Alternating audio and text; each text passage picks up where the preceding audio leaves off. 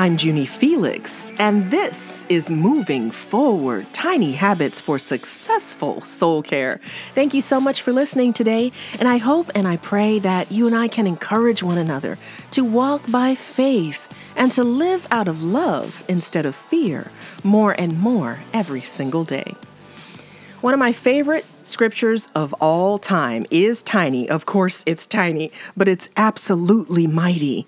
It's in the book of First Corinthians, chapter 16, and it says this Do everything in love. That's it. It's so tiny, yet so mighty, that even if you decided to memorize just one verse in the Bible, this one could very well be the only one that you'd need. Now, a friend posted a graphic on Instagram recently with this verse, along with a tiny little question. And it simply said, Everything? How? And Joe, if you're listening, thank you so much for inspiring this newest episode today. I'm so glad you posted the question because it's one of my favorite questions of all, because the answer is so simple.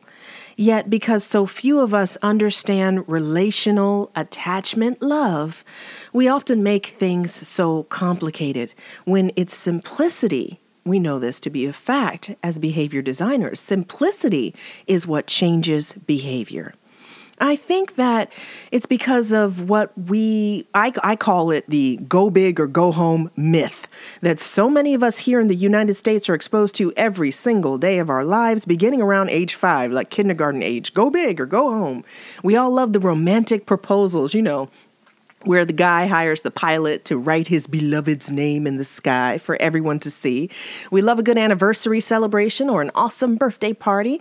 And these are all wonderful celebrations of love and appreciation for the people that we love. But I believe the way that we gain victory in this area of life, how do we do everything in love, is that we scale it down. Make it tiny. Make love tiny. And that's what really adds value and real life to your life. There was this one guy who was a uh, prior military, I mean, he was a soldier. And after he served his enlistment term, he dreamed of ways to serve God with his whole heart and his whole life. And so he just gave up everything. He went all Abraham with it, relocated to a place where he could do that very thing, just focus on God, how to love and honor God.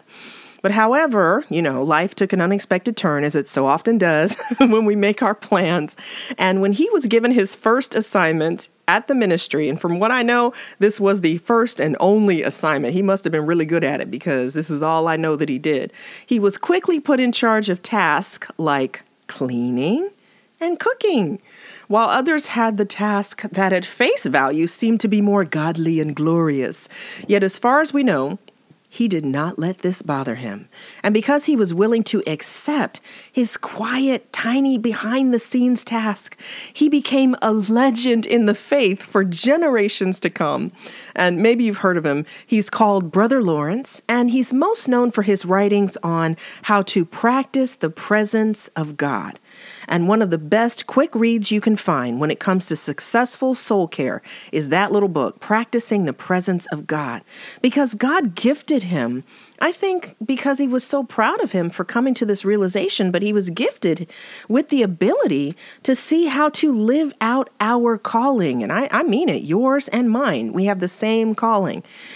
And it's so simple. Love the Lord your God with heart, soul, mind, and strength, and love your neighbor as yourself. We've got this miraculous, beautiful calling because we are miraculous, beautiful works of God. We are to live out his love through tiny but mighty acts of love.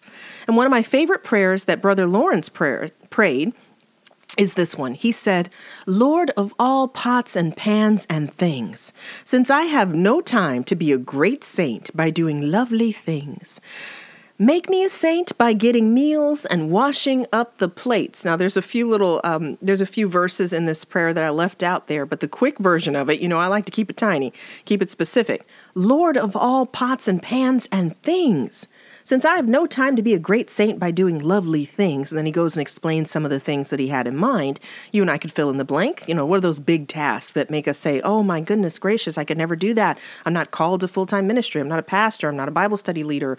Or, you know, all the excuses that we make um, to discourage or you know, even diminish this beautiful call of God that we each have the same. We are royal priesthood, each and every one.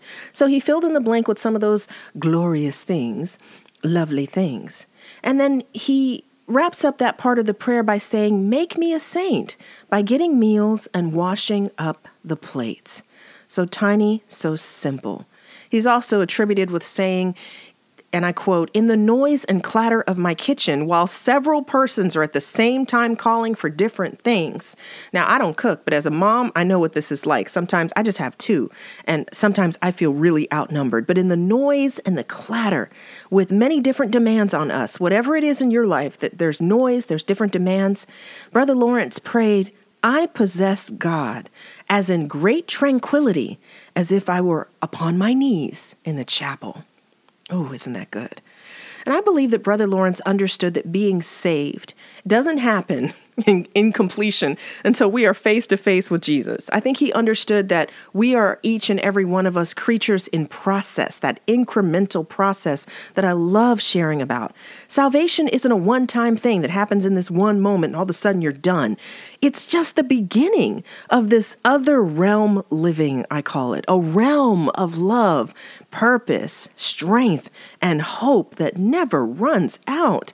And I know with all my heart that when Jesus said in John 13, he said, by love, the world will know that you and I are his children. It's our mark as children of God.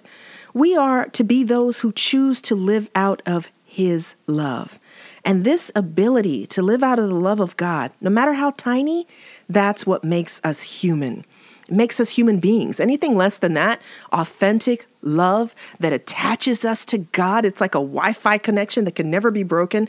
That attachment love that, it, that brings us so close to God and gives us the ability to live in His presence. That's the kind of love we read about that does no harm. You can find that Romans 13.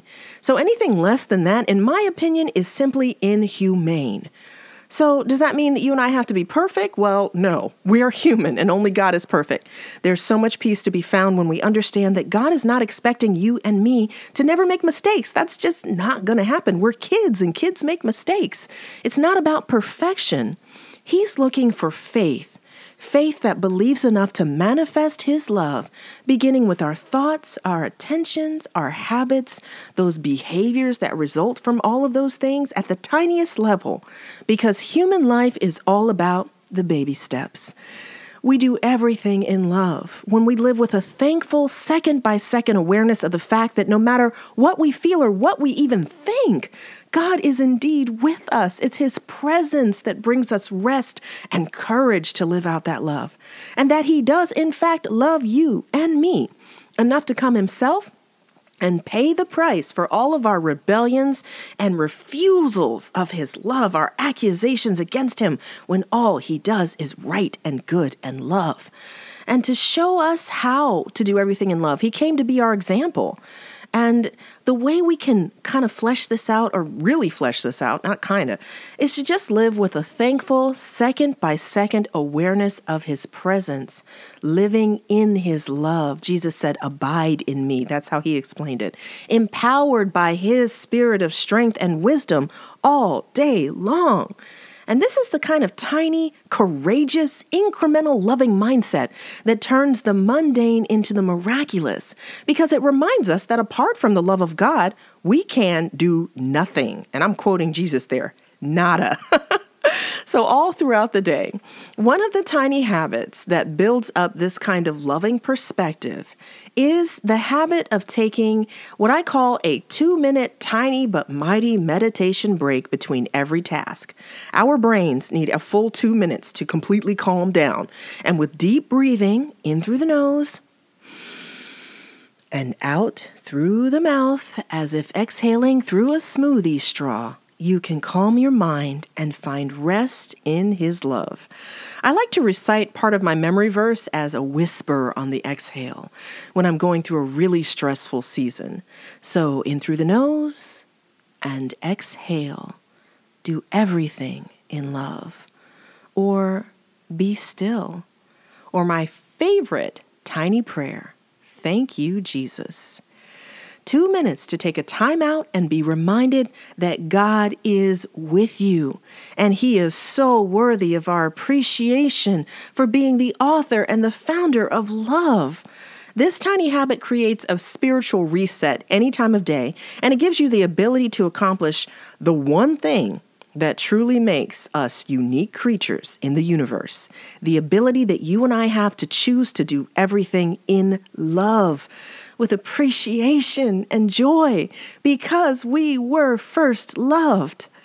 And I know, I know I can get really excited about these things. This is one of my favorite topics, but I understand. If you're like me and you're a complex trauma survivor, hearing these things can be a little confusing at first when you're just getting to know and understand the protective love of God and how He protected that core of who He made you to be.